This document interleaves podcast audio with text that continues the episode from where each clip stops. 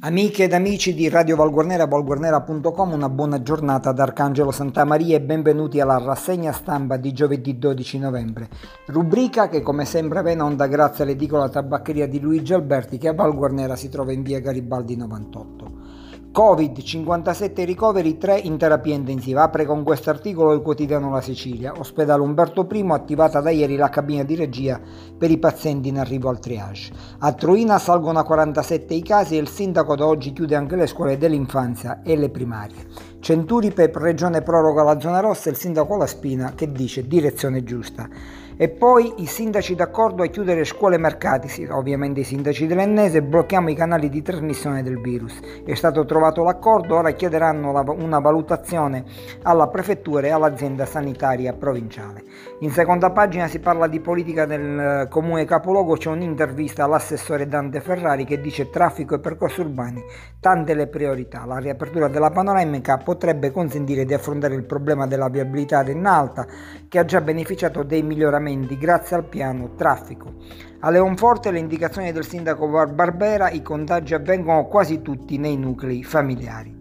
E poi il consiglio comunale rinviato ad Enna per eh, una consigliere risultata positiva al Covid, in via prudenziale rinviata la seduta sull'ospedale. Comune di Calascibetta, Morales dall'artista Davide Falcone ricostruisce il contesto del paesaggio. E poi ancora sanità, il Chiello non diventi solo centro Covid, il sindaco di Piazza Armeria Nino Cammarata che dice vogliamo mantenere qui quei servizi che servono alla città e alla provincia. L'onorevole Landieri invece che dice la terapia intensiva si farà, finiamola con queste speculazioni. A parlare anche la signora Rovetto, responsabile del comitato Prochiello, chiediamo che venga rispettato il diritto alla salute di tutti. Piazza Armerina ancora, centro donne insieme, Sandra Crescimanno, una stanza rosa per le donne vittime di violenza, lo spazio di assoluta privacy è stato creato all'interno del pronto soccorso. Sarà possibile un percorso protetto e a Piazza Armerina Cammarata che dice, ovviamente il sindaco, mercato sospeso per l'aumento dei contagi. Sempre Piazza Armerina, Istituto Boccone del Povero, del Povero Oasi Cusmano, l'edificio sarà affidato a una cooperativa ma perderà le sue finalità religiose.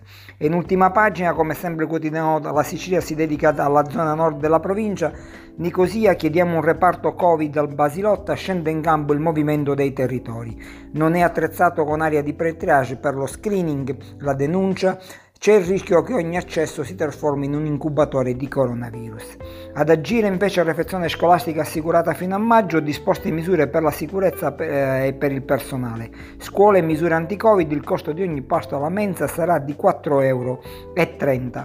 A Nicosia ancora lavori alla scuola dell'infanzia, ora c'è il progetto.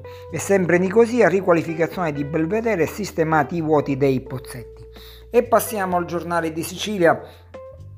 che apre con Catena Nuova, rivoluzione nella giunta comunale di Catena Nuova, c'è un nuovo vice sindaco e un nuovo assessore, la decisione del sindaco Scravaglieri che ha assegnato nuove deleghe. Ad Assoro invece nell'ex convento eh, avrà un proprio museo multimediale. E ancora si parla della decisione di rinviare il Consiglio Comunale ad Enna a causa della positività al Covid-19 di un consigliere comunale, Regalbuto, gli impianti sportivi, un bando per gestirli da parte del comune del sindaco Bivone. Università Core, ultima giornata del Festival Civitas a Villa Rosa, raccolta differenziata al via l'affidamento. Si ritorna anche qui a Piazza Armenia, si parla della stanza rosa creata al pronto soccorso e la vicenda alla materna di Nicosia maltrattava i suoi alunni maestra sotto processo. E poi via libera del Ministero della Salute, scienze infermieristiche, titolo riconosciuto ai laureati. Ebbene, con questa notizia si chiude la rassegna stampa di giovedì 12 novembre, un ringraziamento all'edicola tabaccheria di Luigi Alberti che a Val Guarnera si trova in via Garibaldi 98, un invito a rimanere collegati con Radio Val Guarnera ad approfondire le notizie sul nostro sito di informazione valguarnera.com.